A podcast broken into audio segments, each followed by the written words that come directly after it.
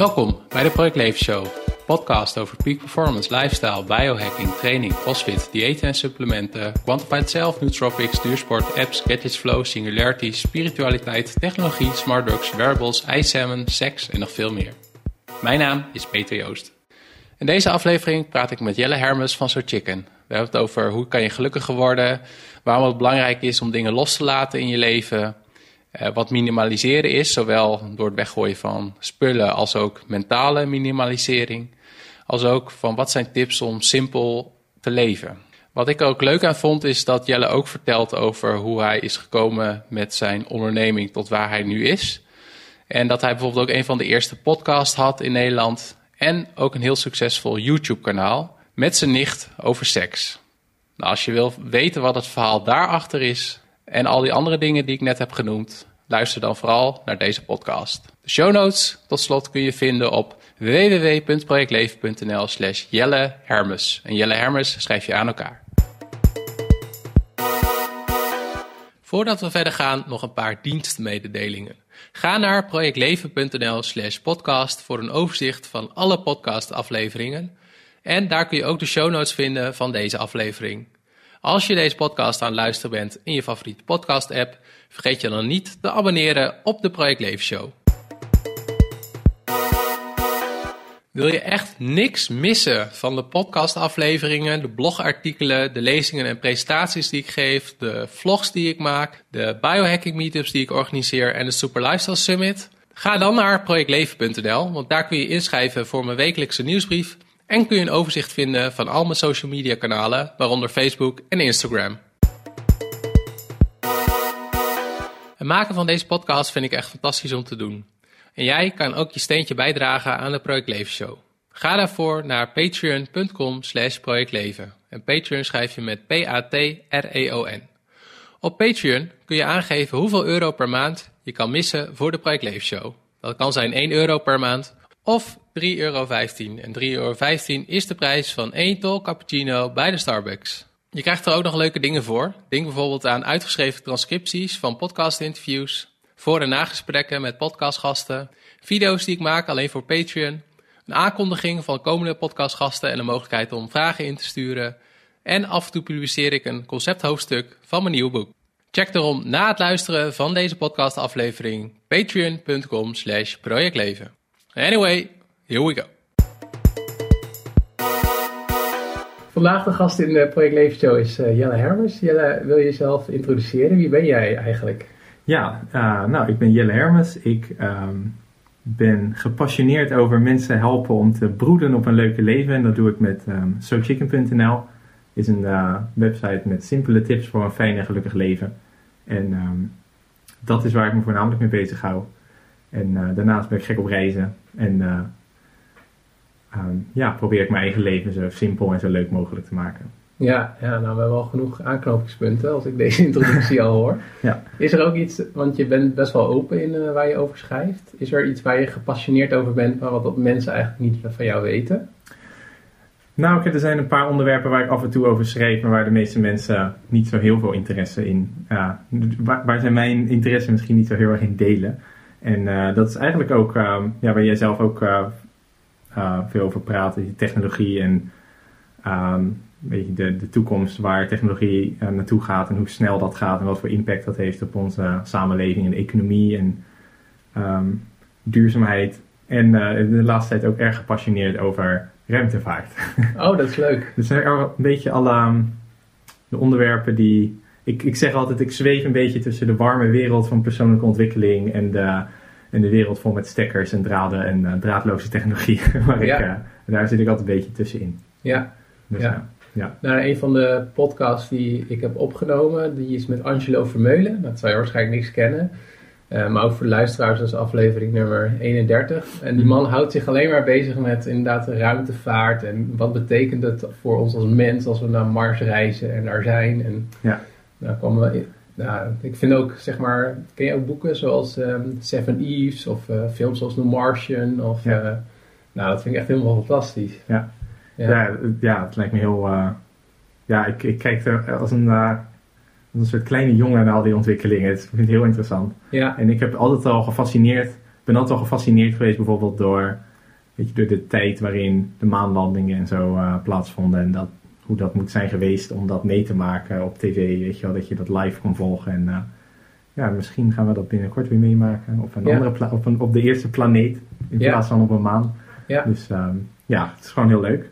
Ja. Ik heb ook zo'n uh, spelletje op mijn computer, Kerbal Space Program, waar je dan je eigen raketten kan maken en wat, wat best wel realistisch is en heel moeilijk is. En uh, ik, kan nog steeds, ik kan nog steeds niet zonder cheats op de maan landen, maar ik hoop dat het me ooit gaat lukken. Ja, dus Elon Musk of de NASA, die hoeven jou nog niet te bellen als uh, Nee hoor, zeker niet. Nee. ik ben meer denk ik op een beetje um, filosofisch uh, front mee bezig. Ja. En op... Um, um, en op het gebied van technologie meer, wat betekent dat voor ons leven als mensen? Uh, wat betekent het om mens te zijn en wat voor stappen kunnen wij zelf zetten om, om, ons, om het te gebruiken om ons leven beter te maken, maar ook waar moeten we voor oppassen om te voorkomen dat ons leven niet minder leuk gaat worden. Ja, en, en waar denk je dat we voor moeten oppassen? Um, nou, ik was bijvoorbeeld als uh, tiener, had ik in de lokale school, of in mijn, in mijn schoolkrant, of de middelbare school, had ik een eigen katern, dat heette Digizine. En daar lichtte ik dan allemaal technologieën uit die aan de horizon lagen. En, um, en waar was dit even voor? In Spijkenissen. Mijn beeld, ja. Oké. Okay. Ja, waar ik ben opgegroeid. En um, weet je, daar was ik vol enthousiasme over de komst van UMTS. En, en, en telefoons met een uh, groot kleurenscherm en een touchscreen. En dat je overal um, kon gaan videobellen met je vrienden en allemaal van dat soort dingen. En nu het er allemaal is, um, weet je, we leven in een soort technologisch wonderland. Uh, ik ben altijd alleen maar aan het applaudisseren geweest van dit is echt fantastisch. En, maar ik begin nu ook steeds meer te zien dat, dat het ook nadelen heeft. En dat het heel erg um, moeilijk is voor zowel voor mij als voor andere mensen om, uh, om het een plek in je leven te geven zodat het je echt dient in plaats van dat, het, in plaats van dat jij de technologie dient. En uh, voornamelijk met de smartphones en alle diensten die eraan gekoppeld zijn, social media en al dat soort dingen. En um, ja, ik denk dat het daar heel belangrijk is dat we, dat we heel kritisch blijven kijken naar um, de technologieën die in, die in ons leven komen, dat, dat ze echt iets uh, goeds bijdragen. Aan, aan, zeg maar dat ze iets doen voor het doel wat we willen bereiken. En dat is, denk ik, meer geluk, meer innerlijke rust, meer uh, gevoel van voldoening en zingeving. En vrijheid en vrede en allemaal van dat soort uh, mooie dingen. Ja. En ik krijg nu soms bijvoorbeeld de indruk dat mensen zich eerder gevangen voelen. En ik merk dat bij mezelf ook, dat je je overweldigd voelt. En um, dat je vrijheid eigenlijk minder is geworden, ook al heb je overal toegang tot het internet en toegang tot connectie met mensen, omdat het je brein kaapt of zo, en je aandacht kaapt. En, um, dus ja, dus uh, waar we moeten oppassen. En, en uit in het hele artificial intelligence vraagstuk, weet je, dat is natuurlijk, dat is maar net hoe mijn, hoe mijn bui is, hoe ik daar tegenaan kijk. heel positief of heel uh, ja, het ene moment dystopisch. ja, de, en ik geloof niet in een dystopie. In dystopie. Ik geloof um, dat dat, en, en ook niet in een utopie. Weet je, het is altijd ergens in het midden. En um, ja, en zoals het nu ook is op aarde, weet je, de ene maatschappij is, is een soort van leuker of werkt beter gezien bepaalde waarden die je nastreeft dan andere maatschappijen. Maar alles heeft zijn mooie kanten, alles heeft zijn minder mooie kanten. Afhankelijk van met welke bril je ernaar kijkt en wat je wenst en wat je vraagt van het leven. Dus um, vind, ja. ja. Maar goed, ik denk uh, dat, we, dat ik uit een tijd kom waarin ik technologie voornamelijk zie als speelgoed en als leuk en interessant, vernuftig. En dat, het, uh, dat we met z'n allen nu eigenlijk daar volwassen in aan het worden zijn en aan het zien zijn. Het is meer dan alleen uh, dat. En het heeft echt wel degelijk impact op ons leven en daar moeten we ja. bewust van zijn en bewust mee omgaan. Ja, ja. En terug naar het uh, persoonlijke leven. Dat is een, eigenlijk een vraag die ik aan elke gast stel. Heb je iets met de term peak performance? Um, Resoneert dat bij jou of niet? Nou, kijk, wat het voor mij betekent is dat ik. Um, um, ik heb bijvoorbeeld periodes dat ik, in, dat ik echt in een hele korte tijd probeer heel veel te bereiken. En dat ik echt, zeg maar, peak performance probeer te bereiken, bijvoorbeeld op het gebied van werk. Weet je, dan ga ik een. Uh, bijvoorbeeld een week in een vakantiepark zitten en dan, en dan bereik ik 70% van, de, van, het, van het schrijven van een boek of van een e-cursus of wat dan ook. Ehm, dus in een hele korte tijd heel gefocust werken, zodat ik heel veel voor elkaar krijg. Ehm, aan de andere kant doet het me ook, geeft, het, geeft me ook het gevoel van dat je altijd soort van op je peak performance zou moeten lopen of wat dan ook. En dat is iets waar ik vroeger heel erg mee bezig was en waar ik ehm, de laatste jaren juist een beetje van terugkom. Is dat uh, ik, ik vond altijd, en dat vind ik op zich nog steeds, weet je, efficiëntie is schoonheid en, uh, en uh, dat alles um, ja, geoptimaliseerd moet zijn richting een bepaald doel in je leven, alles wat je doet. maar dat dat, um, ja, ik maak tegenwoordig meer ruimte voor inefficiëntie. En dus ook voor lanterfanten en gewoon niks doen. Um, maar aan de andere kant, dat helpt me ook juist de dingen bereiken die, die ik zoek. Dus ja, het is ja. maar net, het is, uh, ik ben iets minder gaan streven naar zeg maar mijn klassieke notie van succes. En meer naar voldoening. En daar optimaliseer ik nu voornamelijk voor. En dat betekent ook dat je soms niks optimaliseert. Om dingen gewoon te laten zijn zoals ze zijn. Zoals het is, ja. Ja, dat is wel iets waar ik zelf best wel mee worstel mm -hmm. op dit moment. Van elk, elk moment van de dag moet benut worden voor productieve dingen. Bij ja. wijze, dat is een beetje. Dus ik ben wel benieuwd, hoe, hoe heb je daar een soort van systeem voor? Of juist niet? Om, heb je dan, zeg je van ik ga nu twee uur niks doen? Of, nou, ik ben bijvoorbeeld gestopt met uh, werken op vrijdagen. Um, dus voor mij is het echt, ik moet. Uh, en, en dat heeft, uh, dus de vrijdagen heb ik een soort van heilig verklaard. Daar, daar gaat de laptop niet open en er wordt er niet gewerkt.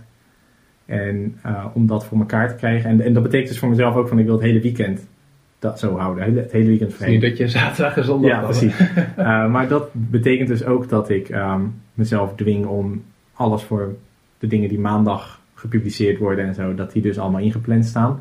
Um, dus ik werk soms gestructureerder dan vroeger. Vroeger deed ik bijvoorbeeld in het weekend van, oh ja, ik wil maandag nog de nieuwsbrief inplannen en dan ging ik dat nog even zondag doen. Of maandag, op, maandagochtend. Um, maar dat vind ik niet fijn, want op maandag doe ik, um, doe ik dus een, een soort peak performance moment. Heb ik de content sprint. Dus dan, uh, dan ga ik op, in, in de ochtend ga ik zeg maar ja, iets van vier artikelen schrijven. Zodat ik lekker in de flow kom en goed kan schrijven. En lekker de wereld buiten de deur houden, mijn wifi uit en gewoon alleen maar schrijven.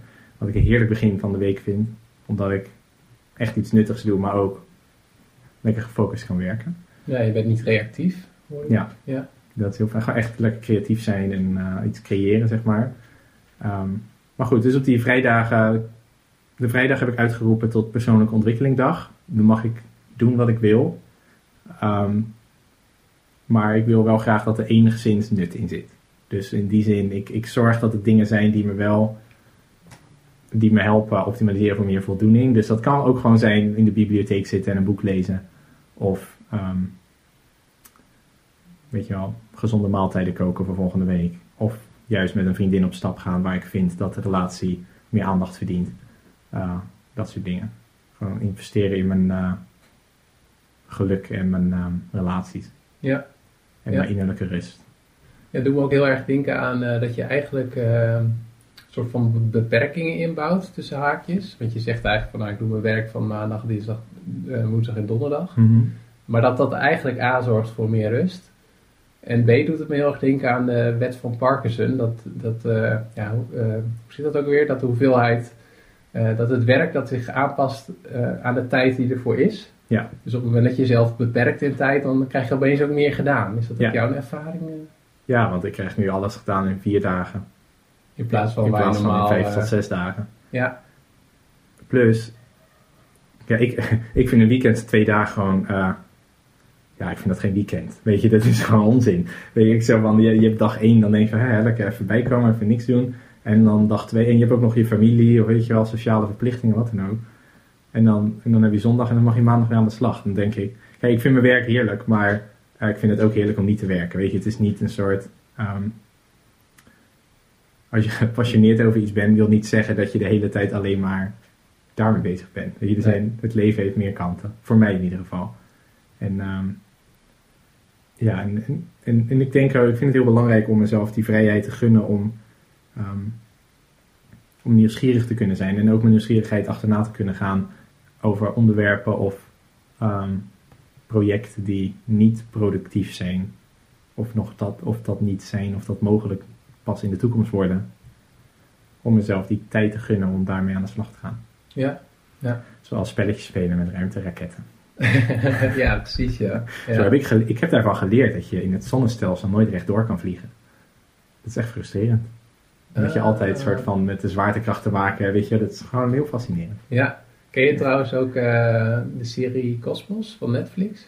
Ja, ik, ja, ik heb hem niet gekeken, maar ik Ja. zie hem altijd langskomen. En Als je dit, nou, allemaal van dat soort dingen, ik ben nu bijna klaar met het kijken met mijn vriendin, maar dan, nou ja, dan vind je dit ook mooi. ja, dus, eh, dat, eh, hij staat volgens mij op mijn lijstje. Op je lijstje, ja.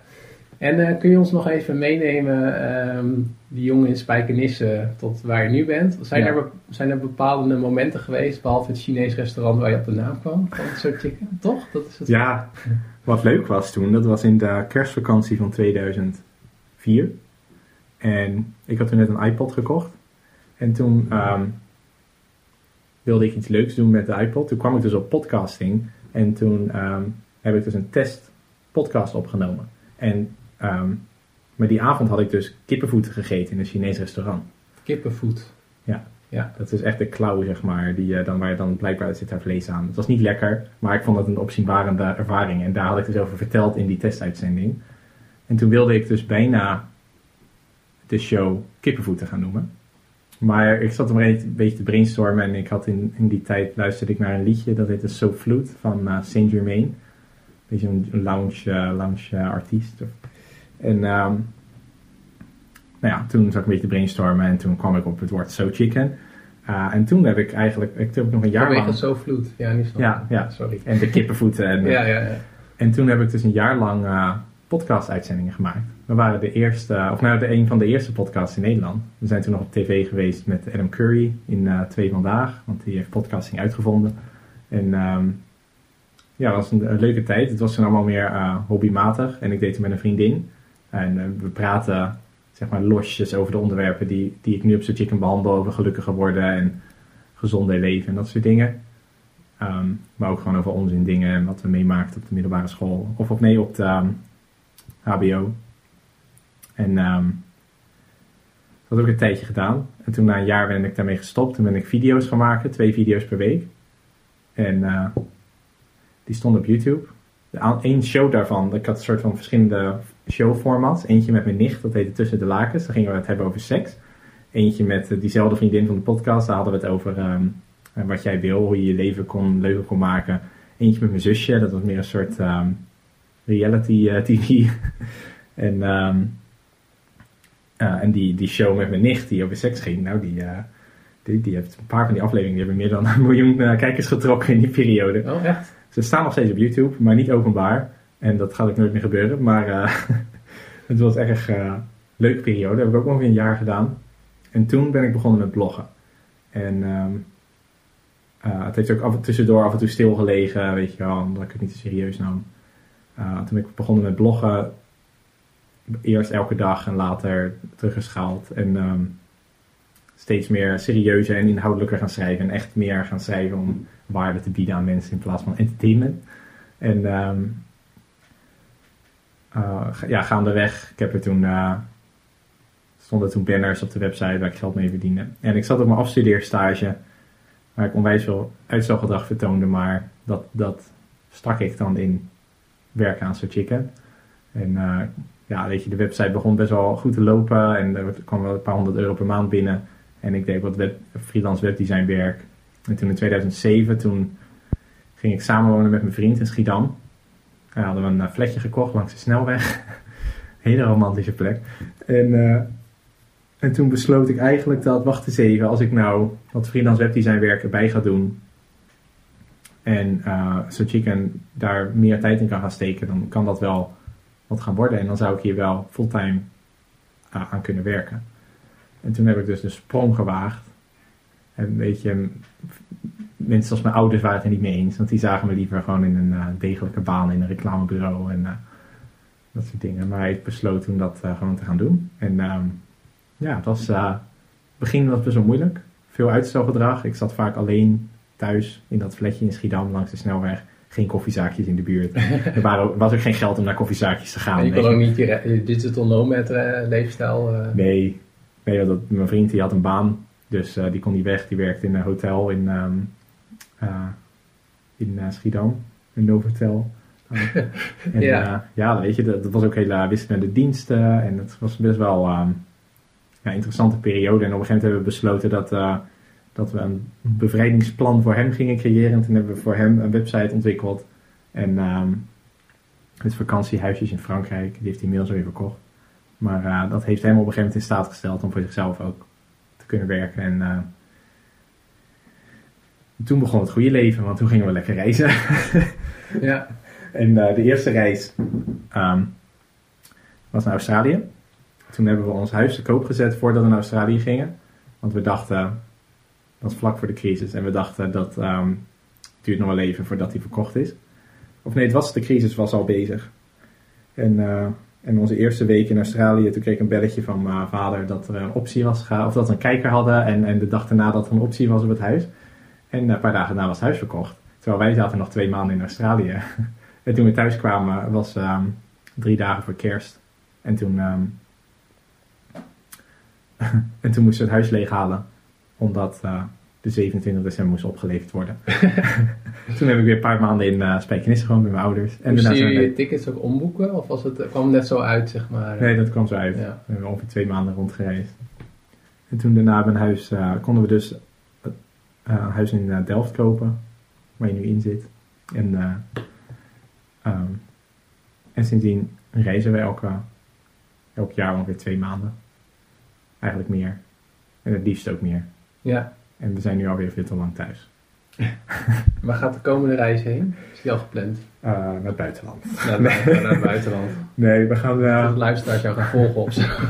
nee, ik, heb nog, ik wil gewoon... Um, um, ik weet niet. Ik mer we merken van allebei dat uh, we gewoon heel gelukkig van worden als we op reis zijn. En, um, omdat... Om, omdat ik leer gewoon heel veel over mezelf als ik op reis ben. En elke dag is anders. En ik krijg dan, weet je wel, echt het gevoel dat ik leef. Of zo. En waar, ik in Nederland, of als ik thuis ben, vaak het gevoel heb dat ik um, me mee laat zuigen in de, weet je wel, in, in soort de, de tredmolen naar succes en uh, dat soort dingen. Uh, op reis kan ik dat veel makkelijker loslaten. Het is veel, veel meer focus. Het is gewoon heel relaxed. Maar uh, terwijl ik vaak nog veel meer gedaan krijg. Dat is, ik ben vaak productiever en gelukkiger. Maar uh, dat is een interessant, uh, interessant pad.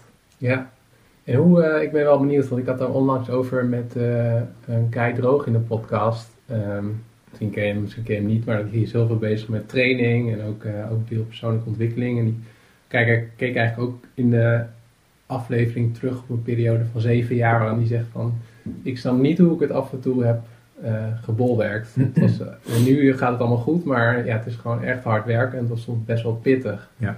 die beginjaren. En uh, ja, hoe was dat voor jou? Want je zegt van, nou, ik had wel last van uitstelgedrag. Of had je, hoe kijk je terug op die periode?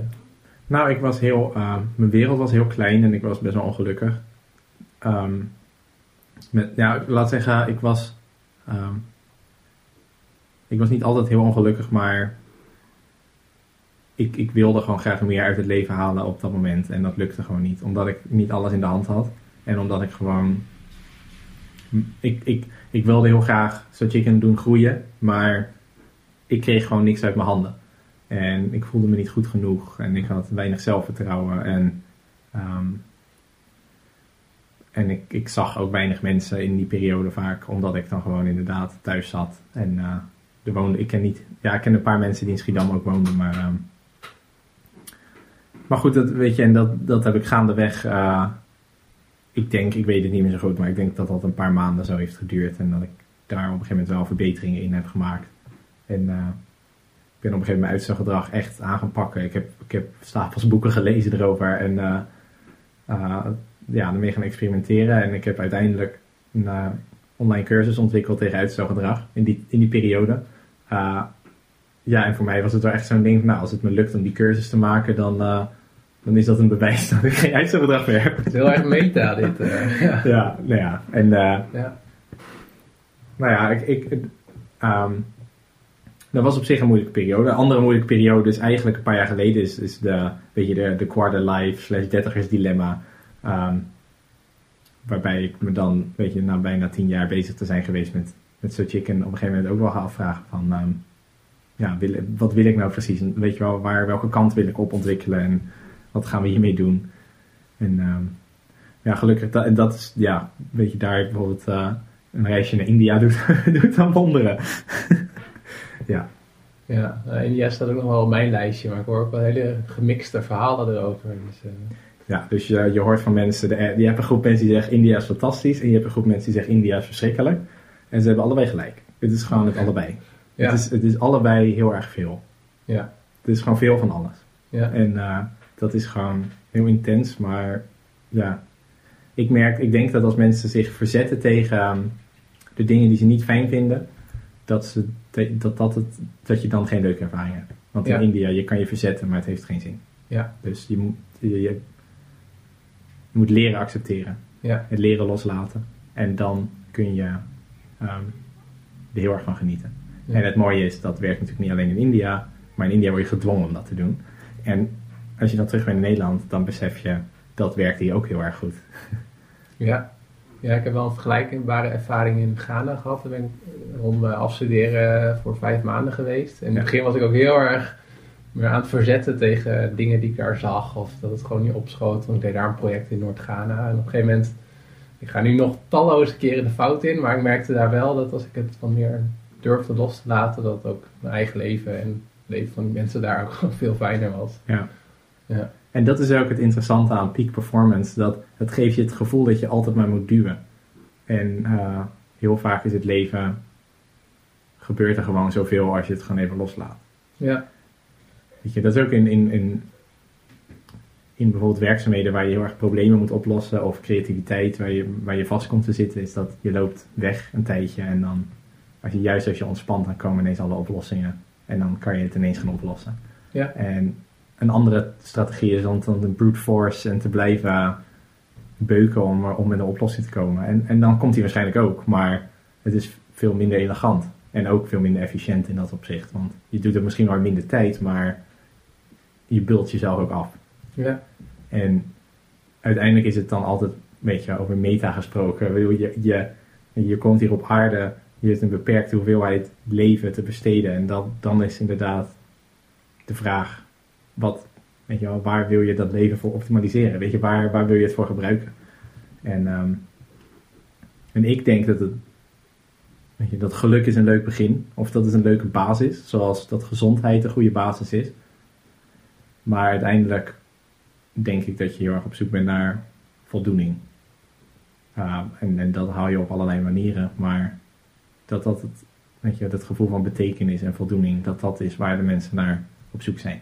En dat haal je uit liefde en dat haal je uit accomplishment en dat haal je uit persoonlijke groei. Maar dat haal je niet uit een nieuwe televisie. En dat hou je ook niet per se aan nog 1000 euro extra op je rekening, als je al genoeg hebt. Ja. Waar ik wel benieuwd naar ben is, want je hebt verteld hè, over eh, de podcast en YouTube en eh, Schiedam en, en de Pirre.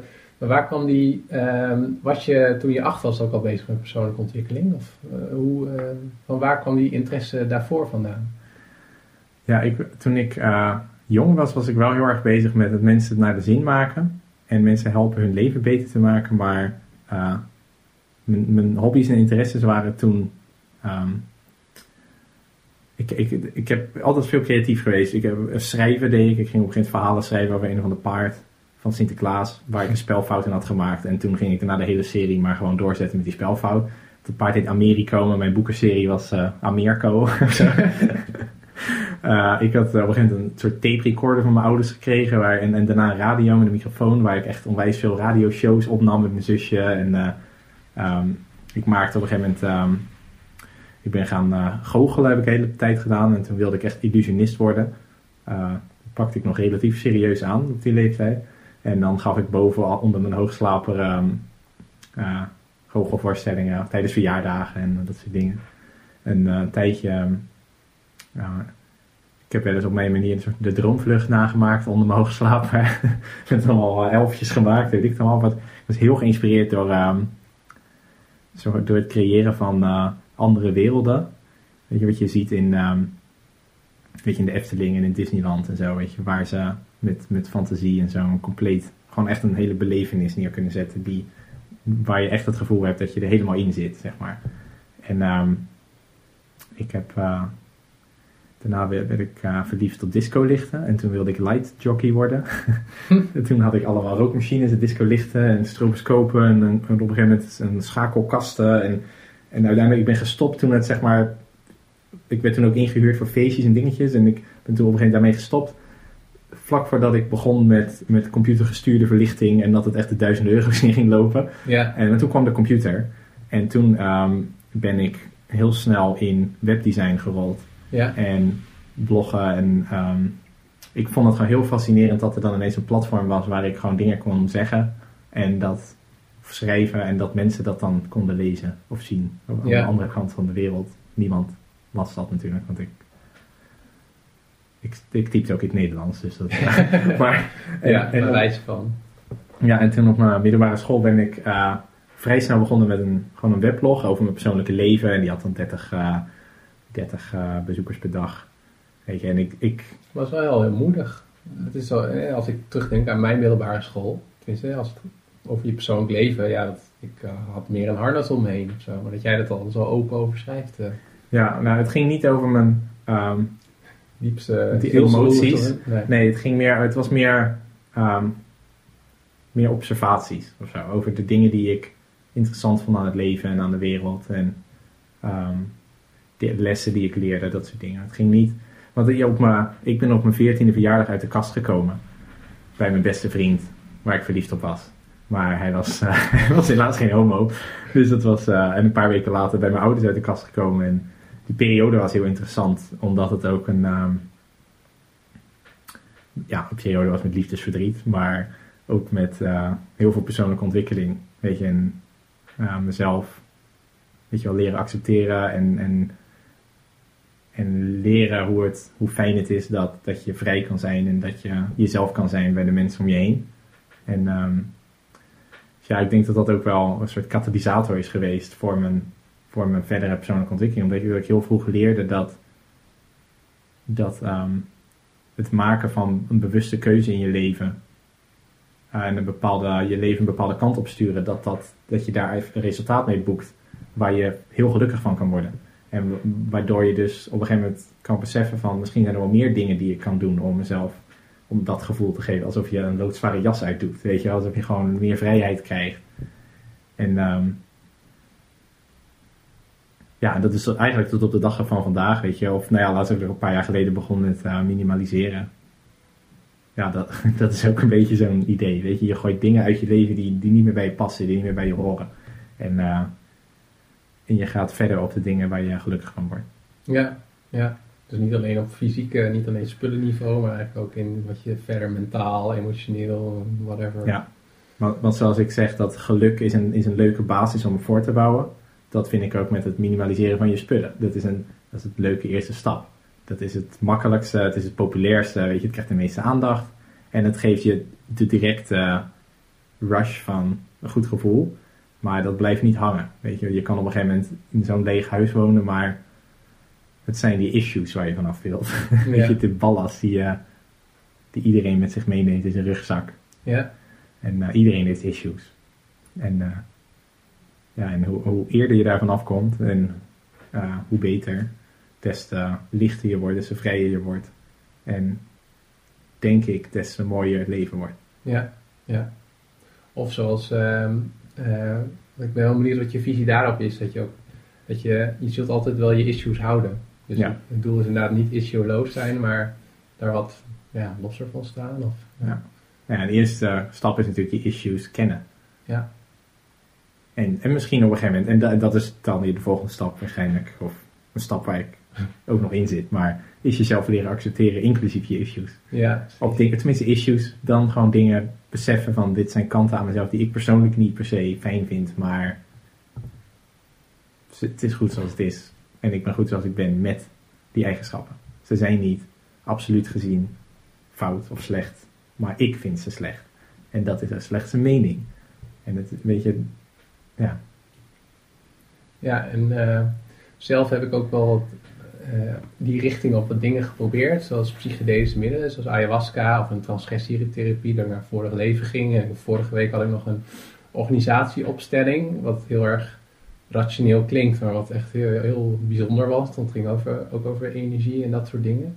Om eigenlijk om een vraag brengt van ja, hoe. Um, uh, je schrijft er ook af en toe over, maar ik ben wel benieuwd van hoe, hoe, ja, hoe pak je dat aan?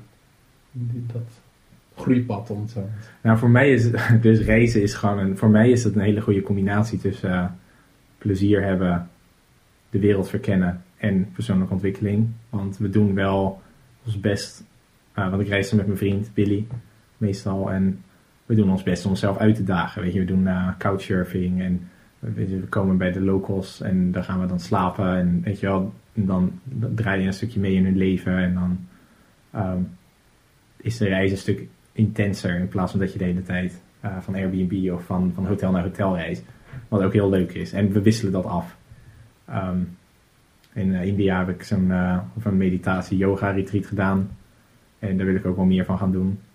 Maar ik merk dat, en, en in het dagelijks leven merk ik gewoon dat meditatie gewoon, mediteren, gewoon heel goed werkt. Het is gewoon, kijk, dat is ook een stuk van minimalisme. Weet je, ik zoek naar hetgene waar, wat, wat soort van de meeste impact heeft met de minste moeite. En ik denk dat minimalisme, of uh, dat mediteren een heel mooi overkoepelende um, bezigheid is. Die heel veel goeds brengt in je leven. Kan brengen. Um, je niet alleen rust, maar ook beter inzicht in je gedachten en in je brein en in je emoties en in de rol van je gedachten op je emoties. En ja. En hoe ziet je uh, meditatiepraktijk eruit? Heb je gebruikt een app? Hoe lang doe je het? Doe je het ochtends, avond? Uh. Mijn, uh, ik, ik probeer het minstens één keer per dag te doen en ik, mijn, mijn doel is om s ochtends iets eerder wakker te worden dan Billy en dan minimaal 10 minuten te gaan zitten en het liefst uh, 20 of een half uur. Dan ga ik gewoon zitten en uh, op, een, op mijn yogamat en ik heb een yogablok, dan ga ik daarop zitten en dan um, ben ik gewoon stil. dan ga ik gewoon weer, dan sluit mijn ogen en dan uh, richt ik me op mijn ademhaling. Ja. Of het hangt een beetje vanaf, soms op mijn ademhaling of soms ben ik juist mindful en dan luister ik naar de geluiden om me heen en ja, en zo laat ik mijn gedachten aan me voorbij gaan. En ja. De eerste tien minuten is altijd een beetje lastig. En dan daarna, merk je ineens dat je in een soort overgang komt. Dat, tenminste heb ik zelf. Dat het dan ineens heel makkelijk is. En dat je ineens denkt, oh wauw, ik ben al half uur verder. Ja, ja. Ja, ik merkte dat ik op een gegeven moment... Uh, ik probeerde ook elke dag 10 minuten, minimaal 10 minuten te doen. En ik merkte op een gegeven moment dat ik soms dan raak gefrustreerd. Want dan gaan mijn gedachten weer alle kanten op. Maar toen kwam ik ook tot het besef in een boek wat ik had gelezen. Search Inside Yourself van het juist het, net als met trainen, het dan weer teruggaan zeg maar, naar je focuspunt, dat is eigenlijk je training. Ja. Dus dan, en dat, ja, soms vergeet ik dat weer en dan word ik weer boos. Maar dat is wel grappig hoe dat, uh, hoe dat voor mij dan, uh, ja. Ik heb het ook hoor. En het is die, dat moment dat je echt denkt van, sorry, ik trek het echt niet meer. Ik wil nu opstaan. Soms, weet je wel, soms lukt het niet en dan sta ik op. Uh, voordat de wekker afgaat. Maar mijn andere keren dan, dan herinner ik mezelf eraan, oké, en weer terug. Het enige wat ik hoef te doen is nog één keer ademhalen. En iedere keer dat denken. Dat je in het moment blijven en gewoon denken. Het enige wat ik hoef te doen is inademen en uitademen, inademen, uitademen. En meer hoef ik niet te doen. En dan, uh, ja, dan merk je dat, die, dat het gewoon een gedachte is die, uh, die, die, die zegt van dit is niet leuk, ik wil iets leukers doen. En dan dat die gedachte die triggert een gevoel van ongeduld en van frustratie en dat gaat allemaal voorbij als je het voorbij laat gaan. Als je erop handelt, dan, ja, dan handel je erop en dan, dan gaat, het, gaat het niet weg. Maar het is inderdaad, als je dat een paar keer kan weerstaan, dan word je daar heel sterk in. Of zo, dan merk je echt vooruitgang heel snel. Merk ik, dat merk ik in ieder geval. Ja. Maar, maar de, ja, er zijn een heleboel gestructureerde manieren om aan meditatie te doen. En een heleboel goede, ingewikkelde dingen en simpele dingen. Maar ik uh, hou het gewoon makkelijk. Ja. En als het uh, um, heleboel thema's waar jij je veel mee bezighoudt en interesse in hebt, zijn al de revue gepasseerd, zoals ze dat zeggen. Mhm. Ehm, welke vraag krijg je vaak of het meest? Mensen vragen zich altijd af waar ik mijn inspiratie vandaan haal. En ik heb dan, nou ja, kijk, wat voor mij gebeurt is, mijn inspiratie haal ik gewoon uit de nieuwsgierigheid in mijn eigen leven. En ehm, ik, ik ben gewoon een heel nieuwsgierig persoon. Ik ben altijd op zoek naar antwoorden en op vragen die ik heb en um, naar manieren om het leven leuker te maken. En ik volg daarin gewoon heel erg mijn gevoel van, oh, dit vind ik interessant en dan ga ik daar gewoon meer over lezen. En ik sta mezelf ook heel erg toe om, om van het pad af te dwalen continu. Om gewoon over de gekste onderwerpen te lezen als het me interesse heeft. En um, dus dat is wat ik doe. Ik lees gewoon heel veel. En het is ook niet dat ik, ik weet ook niet altijd altijd zo goed van welke boeken ik dan heb gelezen, wat dan nou. Want ik lees echt gewoon heel veel en ik lees sommige boeken maar voor de helft. En um, ik zoek gewoon, weet je wel, de, beste boeken over een specifiek onderwerp. En soms zijn dat gewoon echt hele specifieke onderwerpen die, die ik andere mensen ook nooit zou aanbevelen. Hadden even een knip in de uitzending. Waar het even op neerkomt voor mij is dat ik uh, integreer eigenlijk al die verschillende onderwerpen in mijn leven. En ik probeer het uit. En ik, ik ben nooit artikelen aan het schrijven met een boek ernaast of zo. Het is ik, vraag, ik stel mezelf de vraag, weet je, welke vijf tips zou ik iemand geven als, zou ik aan een vriend geven als hij mij zou vragen, hoe kan ik vrijer worden? Of hoe kan ik me vrijer voelen of zo? En, en, en dan komen er gewoon dingen naar boven en dat is meestal wat de artikelen worden. Ik, ik schrijf dat gewoon in één keer. En, um, dus ik hou mijn inspiratie uit het leven, uit boeken, uit gewoon uit mensen. Ik leer door andere mensen de fouten heen en ik observeer heel goed uh, om me heen. En dat is um, waar mijn inspiratie vandaan komt. Ja, ja. En wat is, uh, waar worstelen de meeste mensen volgens jou mee? Um, ik denk dat de meeste mensen worstelen met een gebrek aan zelfliefde. En, uh, en ik, uh, en dat is ook iets waar ik heel erg mee heb geworsteld. Of, en waarschijnlijk nog wel mee worstel. Want het is, uh, we leven heel erg in een cultuur waarin je continu wordt, op heel veel manieren wordt verteld dat je niet goed genoeg bent. Of dat je alleen goed genoeg bent als je op een bepaalde manier gedraagt. Of een bepaald product koopt. Of een bepaald product koopt. Of dat, uh, weet je wel, dat je iemand trots maakt. Of dat je productief bent. Of dat je meedraait in de maatschappij. Of wat dan ook. En er is heel weinig aandacht voor. Je bent gewoon goed zoals je bent. En, um, uh, en ook naar mensen toe. Weet je, mensen leren zichzelf heel erg aan om uh, heel kritisch te zijn naar zichzelf. En om, weet je wel, dat, is in een periode bijvoorbeeld uitstelgedrag heel erg vertoonde. Weet je? Dat is een continu proces van jezelf gewoon mentaal in elkaar slaan. En dat werkt gewoon niet. Weet je, je zelfvertrouwen daalt en je zelfliefde daalt. En je krijgt het gevoel dat je niet waardevol genoeg bent of zo om, om um, weet je wel, succes te zijn. Of zelfs het gevoel hebben dat je niet waardevol genoeg bent om van gehouden te worden. En ik zie dat heel veel mensen daar in meer of mindere mate uh, mee worstelen. En, um, en dat is ook een van de dingen waar ik in India heel erg mee, of heel erg tegenaan liep of zo, of heel erg mee aan de slag ben gegaan. Uh, ja, dat vond ik wel een heel uh, interessant. En waarom proces. specifiek in India? Nou, omdat ik daar uh, in zo'n meditatieretreat heb gezeten oh. en um, ja, de yoga en dat gaat allemaal om self-love. En dus dat was wel interessant. Ja, ja. ja. Maar mensen die dit luisteren en die hiermee worstelen, die hoeven niet naar India voor zo'n uh, retreat. kan wel helpen. Wat zou ja. je, wat zou, wat, wat, wat, heb je handvatten op basis van je eigen ervaring? Ja, en ik, ik, ik denk dat het heel belangrijk is, uh, wel om uh, te beginnen met meditatie, omdat je dan dus je gedachten kan monitoren en dat je veel beter wordt in het monitoren van de gedachten die je over jezelf denkt. Want dat, weet je, je, denkt slecht over jezelf en vervolgens ga je je slecht over jezelf voelen. Weet je, je gevoel volgt meestal je gedachten. En uh, niet al je gedachten zijn um, bewust. Dus je hebt onbewuste gedachten die je over jezelf denkt. Of onbewuste aannames en overtuigingen. En het is heel interessant om daar um, verder op ja, om daar meer bewust van te worden. Want dan kom je erachter hoe, hoe negatief je eigenlijk over jezelf denkt soms. Of dat je denkt van ik, ik, mag, ik mag hier pas van genieten als ik dat heb gedaan. Of ik, ik mag niet ontspannen. Of ik, ik moet me nu schuldig voelen over dat ik ontspan. Want ik heb vandaag niet goed mijn best gedaan of zo. Ik heb niet hard gewerkt of ik heb niet gesport. En, en daarom ben ik een slecht persoon. Weet je, dat, dat soort dingen, dat, dat werkt gewoon niet. En ook rondom voeding. Weet je wel, dat mensen gewoon ongezond eten. En dan vervolgens zichzelf daar heel schuldig over voelen. En dan kom je in zo'n cyclus terecht waarin je alleen maar jezelf meer naar beneden haalt. En jezelf gewoon gaat haten of zo. Dat je Ja. een hekel aan jezelf krijgt. En ehm, ja, ik denk dat het een lastig proces kan zijn, maar dat je er gewoon stap voor stap mee aan de slag moet gaan. Ik heb er nu niet eh allemaal praktische handvatten voor, maar ik zeggen, ga naar de website. Ik heb er een artikel over, zodat ik een keer rustig de tijd had om over na te denken. En ik dat is allemaal opgeschreven. Er is geen pilletje voor of een app voor. Dat je, Eh, nee. nee. En dat is wel een mooi bruggetje, want eh, eh, toen ik bij jou binnenkwam, toen vroeg je meteen naar de bottlebouillon. Dus ik wou Ja. een bruggetje maken naar voeding, want jij bent zelf vegan, veganistisch, vegetarisch. Ja, maar ik ben geen plant, dus ik ben niet vegetarisch. Ik ben- maar ik heet vegetarisch. Touché.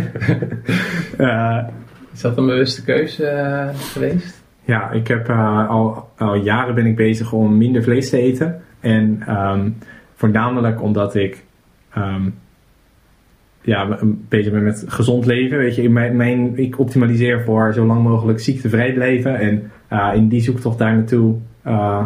weet je, en ik heb bijvoorbeeld heel veel op nutritionfacts.org, waar ze, ehm, ik weet niet of je die website kent. Ehm, Ik zal anders ook een link opnemen in de show notes. ja, dat is gewoon een hele goede website. Waar de ehm, laatste onderzoeken rondom voeding worden geïnventariseerd en ehm, eh, op een eenvoudige manier eh, worden uitgelegd. Omdat, weet je, ik, ik heb zoveel gelezen over voeding en boeken. En god, ik heb al echt de afgelopen tien jaar, ik heb al die boeken gelezen. Ze zijn allemaal revue gepasseerd. En op een bepaald moment dacht ik bij mezelf, dit is echt, er zit zoveel bullshit in al die boeken, daar word ik gewoon gek van. Ik wil gewoon nu weten wat, weet je wel, wat waar is of zo. En ehm, dus ik, weet je wel, dat- dus zo kwam ik steeds meer richting de wetenschappelijke kant. En ook dus steeds meer richting, ehm, en ook steeds meer richting de gezondheidskant. Omdat ik daarvoor meer bezig was met afvallen. Of weet je wel, slanker worden. Of een, of een buikspieren krijgen. Allemaal dat soort dingen. En gaandeweg kwam ik erachter, weet je, dat is eigenlijk niet echt wat ik wil. Wat ik, ik bedoel, het is prima. Het is hartstikke leuk als dat, als dat lukt. Als dat een bijeffect is. Maar ik wil liever gewoon, ehm, weet je wel, geen enge ziektes krijgen. Ik wil weten, hoe kan ik mijn risico op dat soort vervelende dingen verminderen. Net zoals dat ik door geld te sparen mijn risico op allerlei vervelende dingen in het dagelijks leven kan verminderen. Zo kan je door, weet je, gewoon nadenken over wat voor risico's loop ik in de toekomst en hoe kan ik die verminderen zodat ik minder problemen, minder ellende meemaak. En ehm, nou ja, daar, dan kom je op het spoor, kwam ik op het spoor van, weet je, plantaardig eten, dat dat ehm, ehm, in veel gevallen dat risico het meest, het beste doet verminderen. En, ehm, en daarbij natuurlijk eh, klimaatverandering minder, ja, minder schade toebrengt aan het klimaat en aan de aarde en de ecosystemen. En dat het eh, ja, een weg is richting meer compassie, omdat er geen dieren zijn, dat er geen leven is ge- genomen voor de dingen die je eet. Um, om, en, en zeker omdat, uh, omdat je het uiteindelijk dus voornamelijk eet vanwege de smaak, omdat het, het is niet nodig om gezond te zijn. Sterker nog, het is in veel gevallen ongezonder, minder gezond, op, zeker op de lange termijn. Dus uh, zo ben ik op een gegeven moment met mijn vriend samen langzaam minder vlees gaan eten. In het begin waren we, we at home vegetarians, dus dan hadden we geen vlees meer in, in huis. En later hebben we een soort van uh, bedacht, we worden when at home vegans. Dus in huis, we hadden in de, in de supermarkt geen dierlijke producten meer in huis. En, um, maar buiten de deur had ik dan nog in principe gewoon vlees en uh, alles wat, uh, wat, wat, me werd voorgeschoteld. En nou ja, toen gingen we naar India. Ik heb, in Thailand ben ik echt drie keer ziek geweest. Weet je, daar lag ik echt naast de pot te kotsen en alles te doen. Weet je, het was gewoon verschrikkelijk. En toen, toen dit jaar daarna gingen we naar India en ik dacht, weet je, ik ga daar gewoon geen vlees eten, want dat is vaak, weet je wel, vlees en vis zijn natuurlijk de en schaaldieren de grootste risicobronnen voor um, voedselvergiftiging, zeker in het buitenland. Um, dus dat wilde ik vermijden. Plus dat ze in India bijna allemaal vegetarisch eten. Dus het is daar, het is daar precies omgekeerd. Weet je, daar eten een paar mensen vlees en de meeste mensen eten vegetarisch. Je hebt daar veg en non-veg. Dat, uh, dat zijn de categorieën. Ja. En, um, Dus toen, uh, en nou, dat is ook als experiment. Gewoon eens zien, als ik na drie maanden geen vlees eet, hoe dat dan uh, bevalt. En dat voelde gewoon heel goed en fijn. En voor mij voelde dat juist of zo. Het gewoon het klikte bij mij van, nou, dit voelt gewoon echt meer bij hoe ik in het leven wil staan. Dus toen ik in Nederland kwam, toen hebben we besloten om, ja, om het fulltime te gaan doen. Dus om, ook, om dus de mensen lastig te gaan vallen. En te gaan zeggen van, goh, zou je voor mij dan vegetarisch willen koken? En in de praktijk nu, ik ben dus geen veganist geworden, want voor mij staat um, ja, dierenleed staat voor mij niet om één. Dat is een beetje gek, weet je, het staat allemaal dicht bij elkaar. Um, maar ik vind ook, dus kijk, thuis kopen we bijna geen dierlijke producten. We zijn zeg maar bijna helemaal when at home vegan.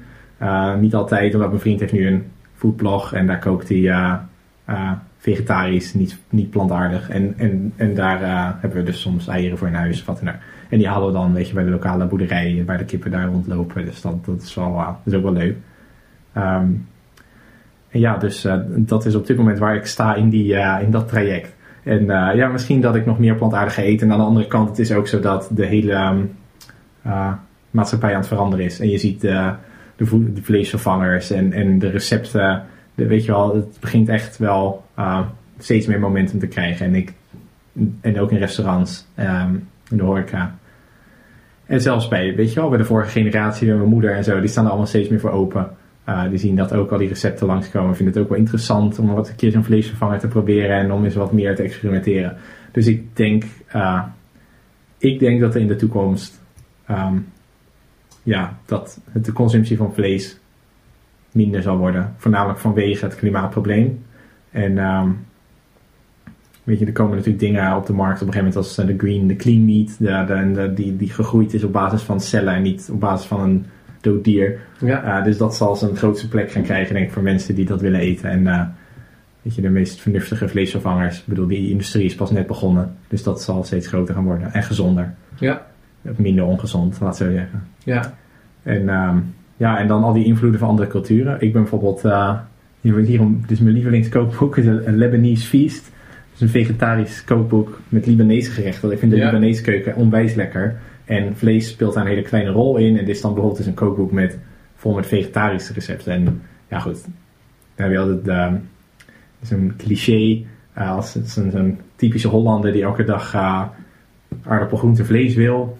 En als hij dan dit zou eten, dan krijg je altijd die opmerking. Nou, je mist het vlees niet eens, hè? dus, uh, ja. Ja, maar goed, ik voel me er uh, goed bij en ik blijf veel makkelijker op gewicht. En um, ik eet automatisch heel, veel meer groenten. Dat was altijd mijn voornaamste zorg. Ik wil gewoon zorgen dat ik genoeg groente eet.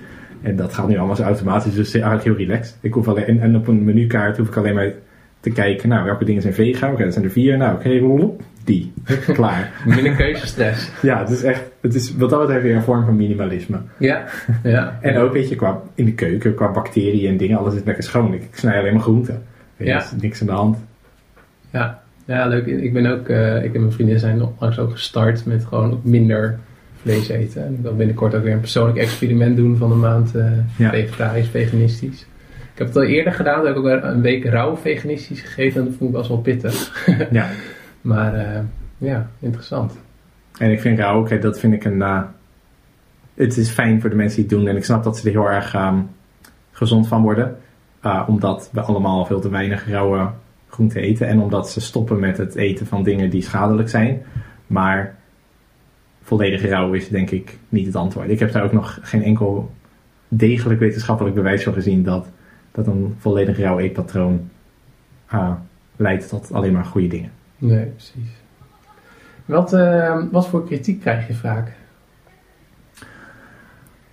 De kritiek die ik wel eens krijg, ik, krijg, ik moet zeggen, ik heb echt heel erg gelukkig, ik, ik, krijg, ik heb echt hele leuke bezoekers, weet je. Er komen echt hele leuke, lieve, positieve mensen op Chicken en ik krijg relatief weinig kritiek. dus, en dat is niet alleen maar goed natuurlijk, maar um, op zich wel fijn. Dat ik niet wakker word met een soort, een soort storm op social media waar ik helemaal word uh, afgezeken of wat dan ook. Maar um, ja, kritiek die ik krijg, die ik ook wel begrijp, is dat mensen um, weet je, het een beetje kort door de bocht vinden met tips of uh, te makkelijk of uh, wat dan ook. En dat gaat een beetje twee kanten op. Aan de ene kant, wat, wat ik altijd merk, is dat mensen die daar heel vocaal in zijn, dat ze, dat ze kijken naar de tips en dan denken, nou, dit is echt te makkelijk. Dit, dit slaat nergens op. Mijn probleem is wel ingewikkelder dan dat. En die zitten heel diep in hun slachtofferrol en heel diep in hun, ehm, hoe, erg ze, hoe erg ze het hebben. En geloven niet dat zulke simpele stappen daadwerkelijk impact kunnen hebben daarop. En weet je, natuurlijk, misschien lost niet elke tip al je problemen op, maar de kracht van kleine, simpele stappen wordt echt heel snel overschat of onderschat door mensen. En ze proberen het dan gewoon niet eens. Weet je, ze nemen het niet serieus en dan proberen ze het niet. En dan gaan ze erover uh, klagen.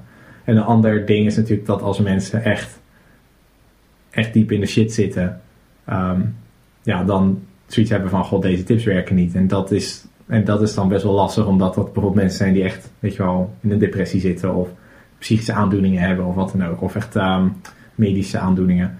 En ja, dan, dan, dan werkt het niet, want daar is Sojiken niet voor. Het is, weet je, het is een platform voor dagelijkse inspiratie en um, niet voor ah, weet je, om elke medische kwaal of alle psychische problemen uit de wereld helpen. Nee. Maar goed, het is logisch dat, dat je natuurlijk mensen wel over de vloer krijgt die ermee worstelen. Want die worstelen met dezelfde vragen als mensen die misschien iets minder ver zijn in dat proces.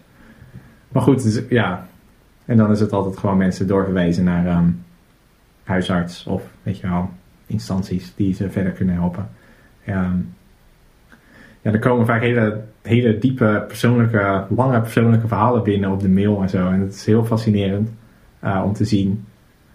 Um, ja, weet je, mensen zijn soms ook heel. Um, het is gewoon moeilijk. Weet je, het liefst zou je al die mensen even omarmen en een knuffel geven. En weet je, zeggen van joh, maak je niet zo druk.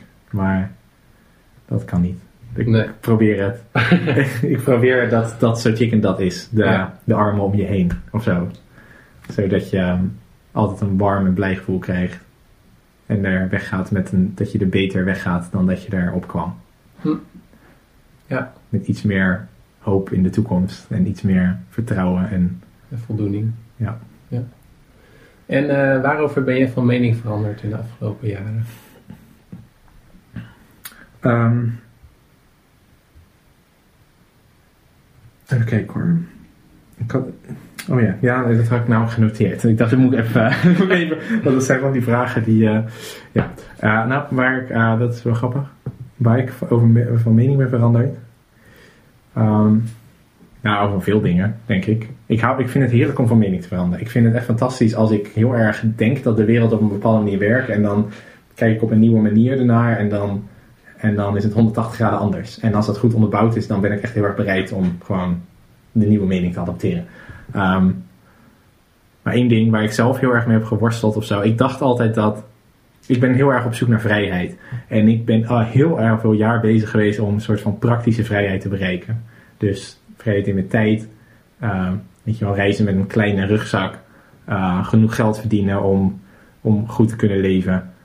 Um, weet je, dat soort dingen. Tot aan zeg, automatische plantenbewatering aan toe, zeg maar. Ik op reis ben. En op een gegeven moment weet je wel, een paar jaar geleden ben ik wel op reis en dan denk ik, vrijer dan dit ga ik niet worden. Je kan overal heen gaan, ik heb alles op mijn rug wat ik, wat ik nodig heb. En uh, ja, toen besefte ik wel van vrijheid zit er meer in je hoofd dan, dan in je vakantiedagen of in je leven. Weet je, het is zo van, je kunt vrij zijn op ieder moment van de dag, wat je ook aan het doen bent.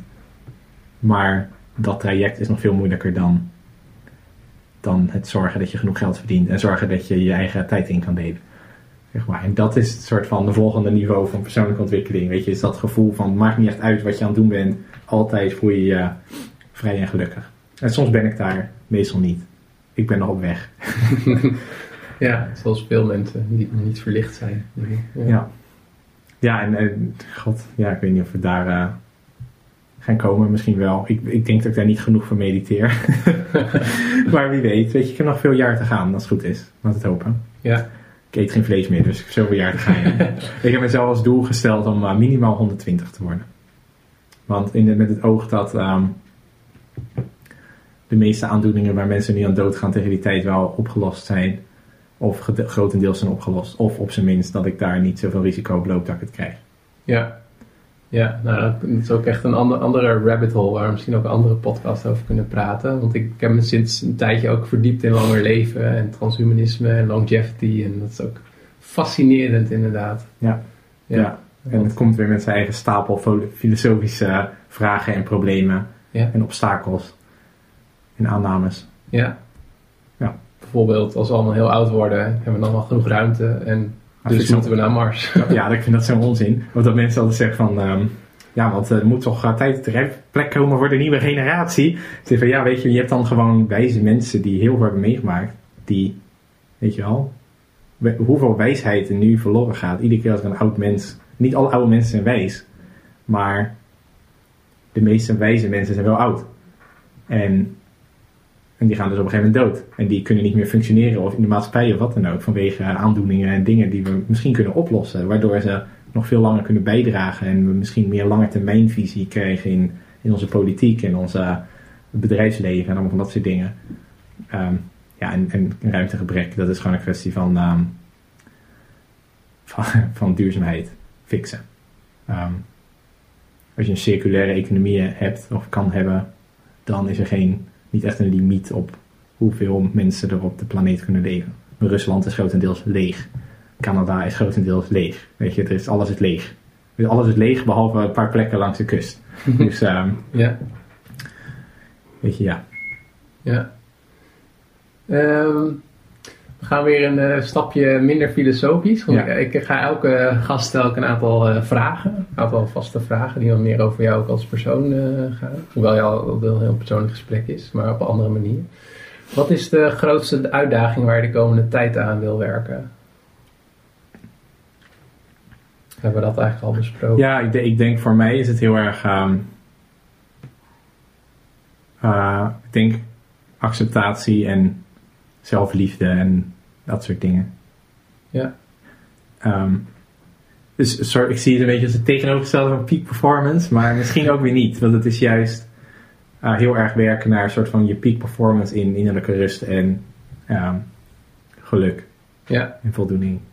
Dus ook de definitie van slimheid of intelligentie, dat je twee ogenschijnlijk tegengestelde concepten met elkaar kan ver, uh, ja, vereenvoudigen. Dus dat, ja. dat past daar wel weer bij.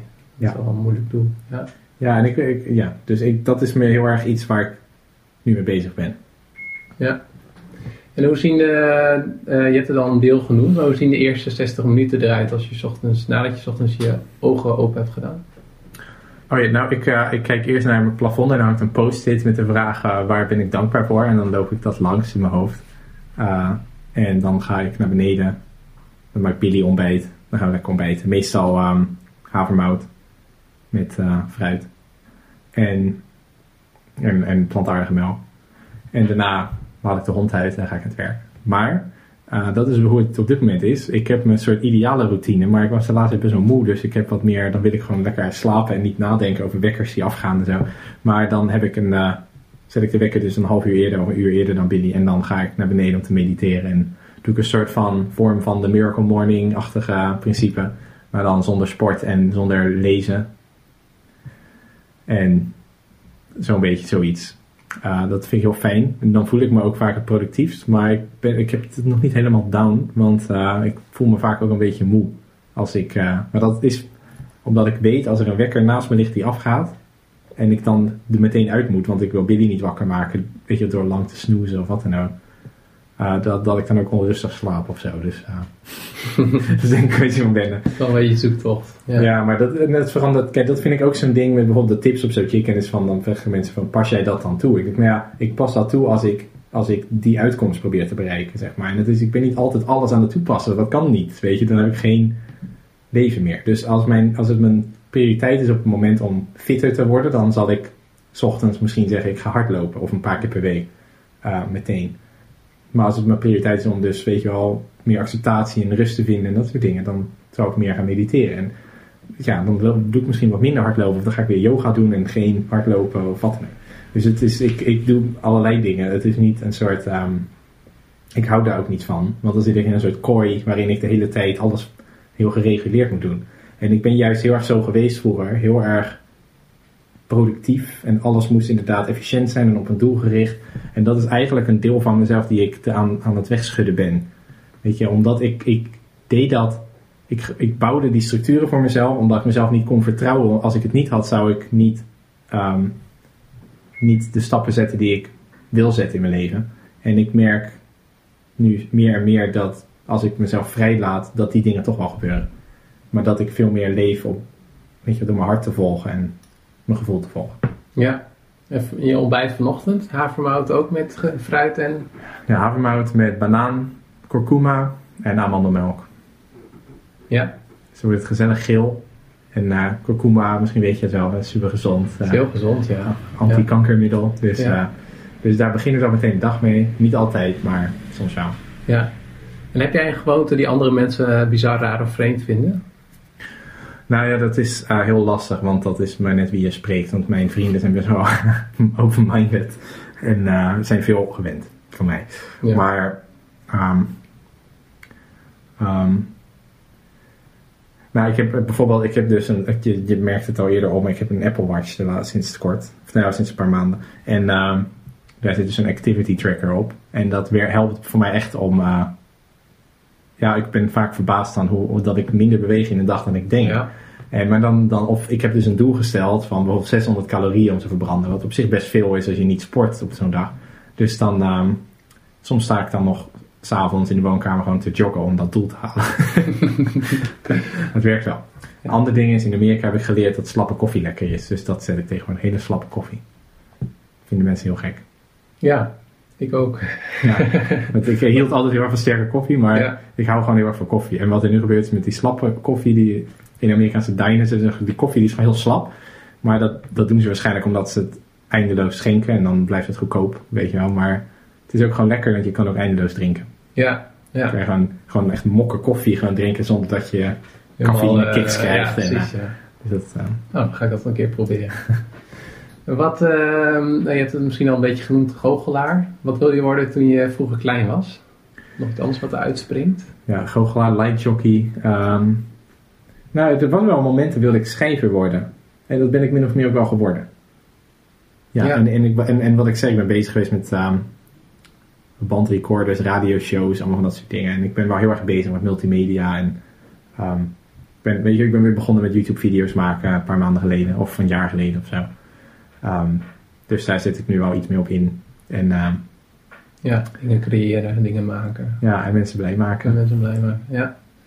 En ehm, nou, je noemde al van, ik zou niet weten wat voor boeken ik heb gelezen. Maar als je toch één mag kiezen, wat is je favoriete boek en waarom?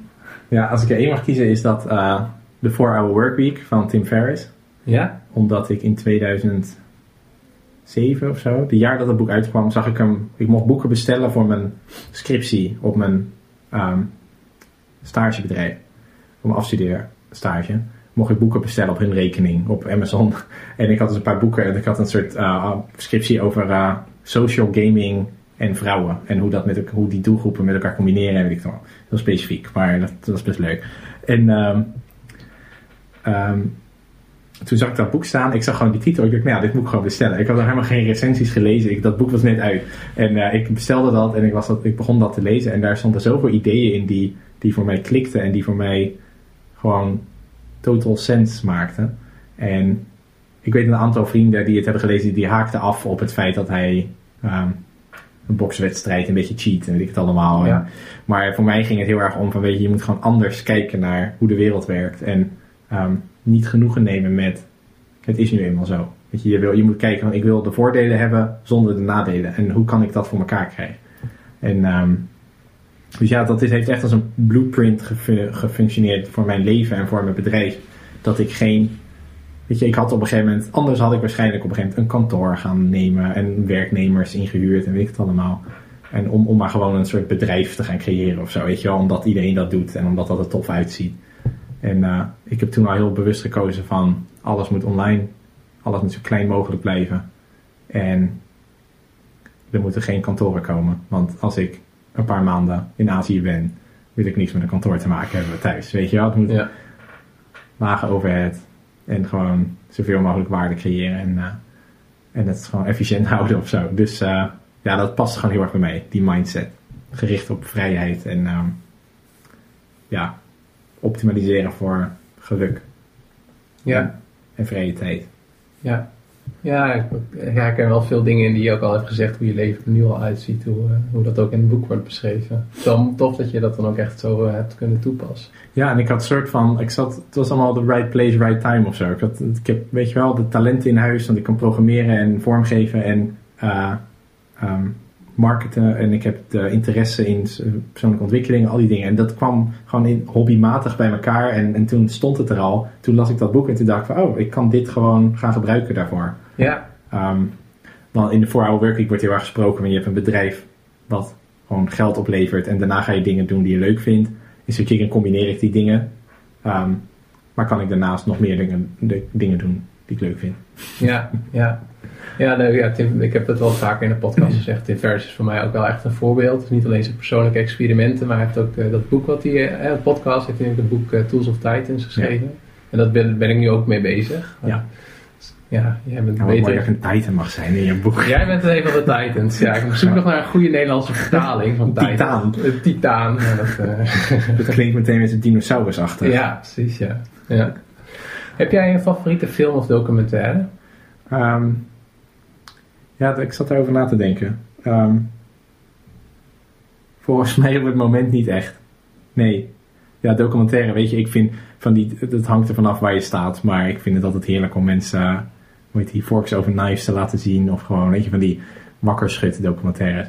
Of, ehm, ah, ik heb uh, de Cowspiracy niet gezien, want ik heb zoiets van, ik wil het niet eens, uh, ik, weet al, ik weet al dat het kut- is, dus ik hoef het allemaal niet te horen. Uh, ik heb ook, uh, die Earthlings voor de helft gekeken en toen, nou, dat was ook, sommige dingen ook gewoon te heftig op dat moment. Ik weet wel, ik was, mijn favoriete serie is Battlestar Galactica, de nieuwe versie. Tenminste, nieuw uit begin 2000. Dat was echt verschrikkelijk proces om dat te kijken. Want ik lag s'avonds in bed gewoon hun problemen op te lossen. Dat, ik kon er niet meer uit. Ik kon er niet meer. Dus sinds ik die serie heb gekeken, kijk ik eigenlijk ook geen series meer. Niet meer dat soort serie. Nee. Alleen comedy. Ja, precies. Ja. Zodat ik gewoon even een klein beetje kan lachen en dan klaar. Dan is het afgerond, ja. We hebben laatst uh, de hele seizoen, alle seizoenen van Gilmore Girls van begin tot eind gekeken, omdat er een nieuwe uitkwam. Oh ja. Nou, ik ben nog steeds niet overheen dat het voorbij is. Weet je, dat is gewoon niet goed voor mij. Ik moet het gewoon niet. ik ga daar te veel op. Ja. Ja. Um, ja. En heb je een favoriete uh, website, blog of podcast? Behalve je eigen. Die zal je toch niet doen. Nou, dat is geen favoriet hoor. ik, leer, het is niet, ik, ga, nou ja, goed, ik vind mijn eigen website natuurlijk altijd nooit goed genoeg. Want daar zie ik altijd verbeteringen in. Um, Um, ja, dat is grappig, want ik moet zeggen, ik lees eigenlijk niet zoveel blogs. Is dat gek? Dat weet ik niet. ik uh, luister de podcast van Tim Ferriss en um, ik um, kwam vroeger wel, nou laten we zeggen, ja, zeker toen ik begon met zo'n chicken, weet je, Zen Habits en die, en die, daar kom ik nog wel eens, maar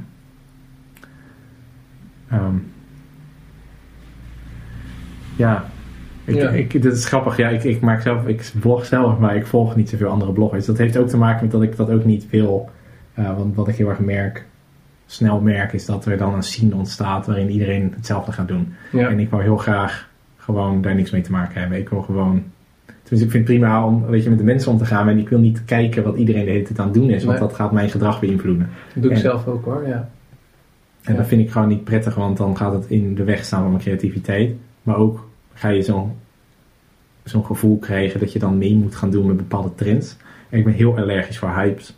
En, weet je, en, en wat er dan vaak gebeurt, dan zie je op al die, dat hoor ik dan van andere mensen die dingen volgen, die al die Nederlandse bloggers ook volgen, dat, dat er dan één onderwerp ineens op al die blogs terechtkomt of zo, van uh, hoe ze hun geld verdienen of weet, weet ik het allemaal. Dat komt dan ineens overal opduiken. En dan vind ik het heerlijk dat ik gewoon een compleet ander onderwerp heb. Weet je, gewoon, daar hebben we gewoon niks mee te maken. Net, weet je, net als dat er aanslagen zijn of dingen, dat wordt op zo'n chicken allemaal genegeerd. Het is gewoon altijd gezellig en leuk en gewoon een warme knuffel om je heen. En uh, la, laat, laat de wereld maar lekker doen wat, wat de wereld wil doen. Hm. Als je mensen één ding nog zou willen meegeven wat ze kunnen doen als ze hun oortjes uitdoen, wat Ja. zou dat dan zijn? Um, uh, ik zou zeggen, stel jezelf de vraag, uh, op welke, welke kleine stap kan ik nu zetten om mijn leven iets leuker te maken? En En dat dan te gaan doen. Ja. En als je niet weet wat dat voor jou inhoudt, stel jezelf dan de vraag: waar wil ik meer van ervaren in mijn leven en waar wil ik minder van ervaren in mijn leven? En dan maak je twee lijstjes. En, en ga je gewoon bedenken bij elk punt: hoe kan ik dat voor elkaar krijgen? Hoe kan ik dat verminderen? Hoe kan ik dat, hoe kan ik daarvoor optimaliseren? Ja, ja goede oefening. Ik zat ook altijd te denken aan een post-it eh, boven mijn bed. Die had ik ook Ja. niet eerder gehoord. Ja, daar heb ik een maandag artikel over. Ah, Oké. Het is toevallig, eh, ik kwam daar laatst op van dat idee dat je. Kijk, je hebt natuurlijk ehm, eh, ehm, voor, ehm, affirmaties. Ja? Die zijn leuk, maar een beetje. ja, zijn, kunnen, waardevol zijn, maar ze zijn ook een beetje onpraktisch. Of zo. Je moet dingen maar gewoon herhalen in je hoofd. En dat is niet echt hoe de meeste mensen door het leven gaan. Dat, is gewoon, dat is iets irritants om te doen. En ehm, het idee om jezelf de juiste vragen te stellen, waardoor je ehm, met gedachten komt. Zit meteen je hoofd vol met positieve gedachten en je, je bewijst continu aan jezelf waarom dingen kunnen of waarom dingen zo zijn zoals ze zijn. Dus als jij je vraagt waar, waar ben je dankbaar voor, dan insinueer je aan je onderbewuste dat je dankbaar bent voor dingen. En dan gaan er dus, dan wordt die cognitieve dissonantie opgelost met, met antwoorden op die vraag. En als jij aan jezelf vraagt van waarom wordt mijn leven steeds leuker, dan daag je dus je onderbewuste uit om ge- met gedachten te komen die aan jezelf bewijzen dat je leven steeds leuker wordt. En ehm, ja, en ik denk dat dat een praktische manier is, maar ook best wel een krachtige manier om, ehm, om jezelf positiever te maken. Ja. Dus. Ja, nou leuk. Mooie. Dus misschien gaat de collectie eh, post-its nog verder uitbreiden. Ja, precies. hey, is er iets wat we in dit gesprek eh, hebben gemist, maar wat je nog wel zo graag zou willen benoemen? Ehm, nee, we hebben, nee, want we hebben zelfs de bottenbouillon gehad. Ik denk dat we alles wel zo'n beetje behandeld hebben. Is het Ja. lekker? Ik vind het wel lekker, ja. Het doet me Ja. denken aan de GVR. Aan de bottenkrakers. Oh. wel? En de, ja. Vind het fascinerend. het is net als dat je, wat, weet je, sommige landen en ook, nee, oh, dat had ik laatst in, eh, waren we in Limburg en toen keek ik achter op een, eh, Waar waren we hier? in Limburg. Oh, Limburg. Sorry. En toen keek ik op een potje zure zult. Zo, ja, ik heb er wel eens van gehoord, maar ik keek naar de ingrediënten. Dat was dus varkenskopvlees. en daar gaan complete varkenskoppen doorheen. Weet je, dat, ik moet daar tegenwoordig een beetje om lachen. dat is zo'n vies idee. Maar goed, ze zijn er nu eenmaal, hè. Ja, ja. Misschien is het wel heel lekker, maar... Vast, Ja. het zal vast heel lekker zijn. er zal wel veel smaak aan zitten, geen idee. Ik heb er eens uienbord op toen ik nog vlees had. Zeg maar eh, een plakje koeienuier. Met Ah. saus en marinade en weet ik wat. Dus dat is net alsof je zeg maar een, eh een autowasspons eet, maar dan met smaak. Geen aanrader dus. nee, Wat, eh, wat vond je van het interview, Jelle? ik vond het leuk. Ja. Ik merk het wel, ja, eh, serieus, maar eh, uiteindelijk maar wel interessant. ja. Oké. Bent echt, ben je minder serieus? Nou, ik weet niet, ik ben, ik ben altijd, ehm, ik hou er heel erg van om eh, over serieuze onderwerpen te praten. Ehm, een beetje te filosoferen. Ja. Maar ehm, ik hou er ook van om flauwe grapjes te maken. En soms lachen mensen erom. Ja. dus, nou, het is meer, eh, ik denk dat ik op Sojiggen niet, ik geef op Sojiggen niet zoveel ruimte aan, eh, aan filosofie. Zo Ja. erg. Dus, eh, Nou, als mensen dit luisteren, dan, en dan kunnen ze je aanmoedigen om daar misschien meer over te schrijven als ze tot zover de podcast hebben geluisterd. Ja. Ja. Ja, ik, weet je, ik hoor dat met- mensen merken aan Sojiggen dat er meer achter zit dan alleen Ja. die tips of zo. En dat, dat is wat daarachter zit. Ik denk na over al die dingen. Mhm. Dat is niet altijd fijn, maar dat gebeurt wel. ja. ja, dat is echt harde werk en vertaalt zich dat in. Tips, handvatten. Ja, maar die leiden altijd soort van naar, daar, naar, een, naar een plek die ergens op slaat. En niet, het is niet gewoon tips die ik van, van het internet heb verzameld.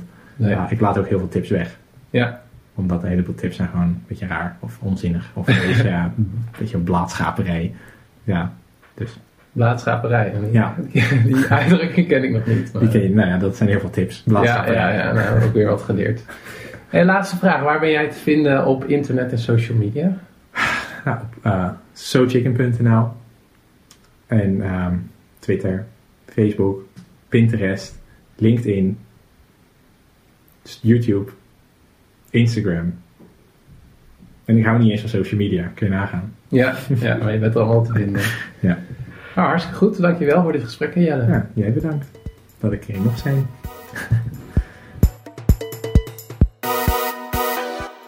Bedankt voor het luisteren naar de Project Leven Show. Wat ik leuk vind is als je een beoordeling of review op iTunes achterlaat. Je kan mij ook een e-mail sturen op peter.projectleven.nl Ga naar patreon.com slash projectleven om de podcast te steunen en om toegang te krijgen tot alle uitgeschreven transcripts van de interviews, audio-opnames van voor- en nagesprekken met de gasten, mogelijkheid om vragen te stellen aan komende gasten en exclusieve concepthoofdstukken van mijn nieuwe boek. Oh ja, vergeet niet om naar projectleven.nl te gaan voor meer informatie over mijn nieuwsbrief, mijn e-book, de biohacking meetups, de Super Lifestyle Summit, volgende podcastafleveringen en nog veel en veel meer.